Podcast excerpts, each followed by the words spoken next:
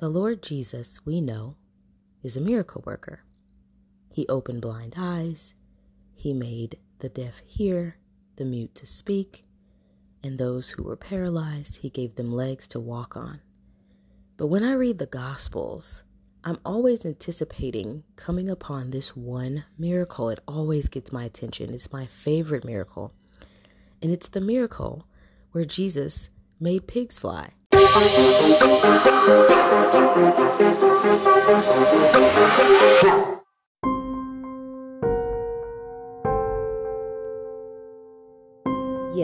Jesus making pigs fly is my favorite miracle, and I'm going to tell you why.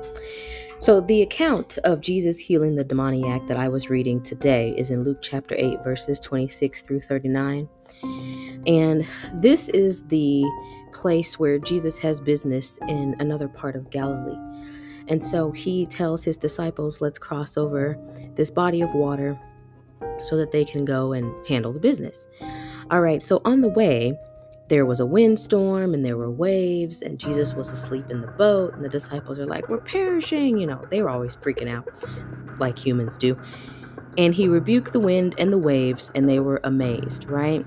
Now, I've heard it preached that as Jesus was on his way to heal this demoniac, that that was actually, you know, uh, the devil's way of trying to to stir up agitation and discouragement, so that this man couldn't get the help he needed. And that was the whole deal behind the wind and the waves. Um, I'm not here to preach that particular sermon today but Jesus did make it to the other the other side, and so did his disciples, and they witnessed a miracle. Now, this demoniac was out of his mind for many years.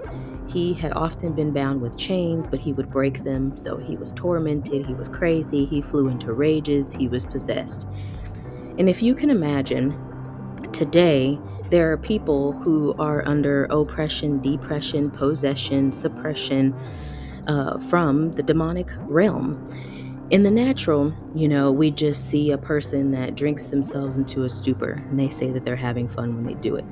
Uh, in the natural, we see, you know, a spouse that batters another spouse or their children. We see teenagers who cut themselves or have suicidal thoughts. And so, all of these things in the natural, we just, we kind of, you know, we will look to different therapies and self help and medication and nothing entirely wrong with those things. But what I am here to clarify is that most of the time, if not all of the time, there is a spiritual situation behind what we're witnessing. If people are living in lifestyles that are contrary to the way God designed them, whether they are habitual liars, whether they're homosexuals, whether they are thieves, there is some sort of demonic influence that needs to be dealt with. And a lot of times people are overcome by unclean spirits. And so it just, you know, it manifests in sin and it manifests in violence and all these other ways. But make no mistake, these are people that God wants to set free. We need to be in prayer with people for people like this. Um, and we also need to be pointing them to Christ if we know Christ. These people are not statistics. They are not the scum of the earth. They are not the forgotten ones. But on the contrary, these are people that Jesus wants us, in His authority, in His power, and in His grace, He wants us to cross divides and go through storms just to reach that one person who needs to be set free. Now, the demoniac didn't know Christ, but the demons in him did. And so I just always find it interesting that he ran and he kneeled before Christ. And um, there's different conversations that go on depending on which gospel you read. But basically, these demons are negotiating with Christ to not be sent out to some dry place, you know, outer darkness, where they can't possess anyone, and they basically they have no power and they have no access to this realm without the help of a human. So that conversation goes on for a moment. Jesus asks, "What is your name?" He says, "Legion, for we are many." So this guy was was pretty messed up, you know. And some of the things that I just described a few seconds ago, those things can look pretty messed up. You know, this guy was wandering around naked. He was cutting himself, screaming at the top of his lungs. But the people in the region, after a while, just you know, they thought nothing of it. And so um, Jesus tells this legion to go into this herd of swine. And so, in one account of the gospel, they actually negotiated to go into the swine. So, uh, the account in Luke doesn't have that detailed of a conversation, but it's there. You can read it in Matthew or uh, in Mark. And uh, and so basically, the swine was considered an unclean animal among Jews. And so, even though theologians may be able to tell you why, I don't know why there was a herd of pigs in a, on a farm in Jewish territory. Not sure why, but Jesus gave the legion the legion permission to go into those pigs, and those pigs basically just took off in a full sprint over the side of a cliff and they drowned. And this is where the people who are standing by watching what happened, you know, they were confused, they didn't understand, they were frightened, and they didn't understand spiritual things. They just knew that this guy was crazy, and then all of a sudden these pigs drowned. So they went and they ran the people and ran into the town and told the people, "Hey, there's this guy that just drowned all the swine." And so uh, Jesus effectively had ruined somebody's business at that point too. But basically, when all of the townspeople came around, what they saw was this man sitting in his right mind, fully clothed at the feet of Jesus. How many knows that when Christ truly visits a situation, when there has been a visitation of the power of God, it changes everything. What I find, you know, curious about this whole thing at this point is that the people, when they saw the man, they weren't like, you know, they weren't saying, "Oh, bless the Lord," you know, um, Robert, Chris, whatever his name was, is in his right mind. We never thought it could happen. Oh, praise the Lord. No way. The Bible says that these people actually were gripped with fear. They became frightened when they saw the man in his right mind. So there are people who are so used to living in dysfunction and around violence and, you know, just being sold on a life as if there's no other, that when something comes in and totally wrecks it and changes it for the better, the natural response is to drive out the thing that actually is causing the most good. And at this point, these people wanted to drive out the power of God. And so they sent the Lord away. And uh, uh, just for a side note here, and in Luke chapter 11, verses 14 through 28, you've got a religious spirit dealing with Jesus now after a miracle has been performed. And it's actually the religious that accused him of having a demon, said he's casting out demons by Beelzebub. Now, look at this. Uh, nobody in this region, including the so called holy men of the day, were consecrated enough to even perform an exorcism on the man. That should have happened, but it didn't. So Christ comes along he sets the man free.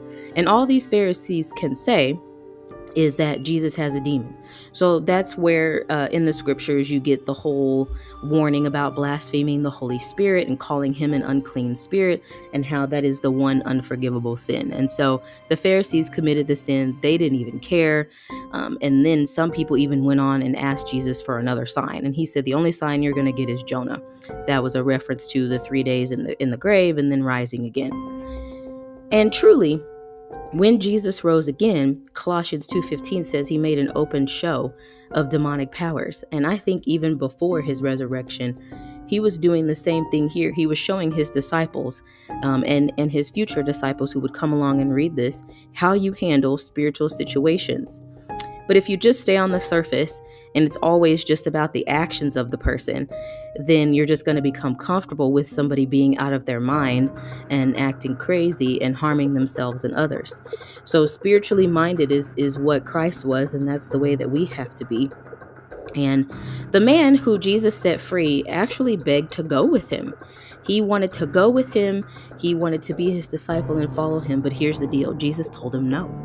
He said, You need to stay behind and go back into these towns and tell these people what I've done for you.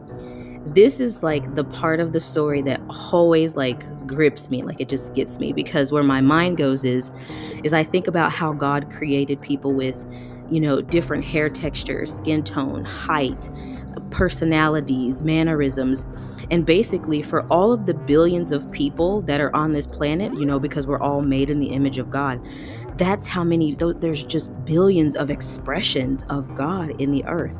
If he if we would just get to know people and and help those who don't know that there is another life that they could be living, that there is another reality that they could have. It's a kingdom mindset um, and then you know one, once we start going into those places and helping get people get set free and encouraging those who are free to continue in that freedom and share it with others like that is when the kingdom comes.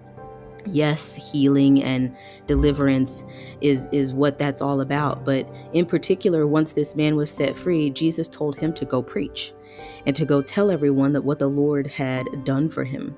And so the lord is going to take every person who's willing um, and every person who will give their talents and their gifts and their abilities back to him those things that you're using to maybe feed your family and you know just make some money on the side and entertain or whatever you're good at if you would give that back to god then he will definitely send us places where he himself wouldn't even be welcome. That's what he did with this demoniac that he set free. In the form of this this man who was no longer tormented he went back among people who had known him to be the crazy person hiding out in caves and he was able to effectively witness and so uh, just know that there is a purpose and a plan even for those that we think are cast down and cast out.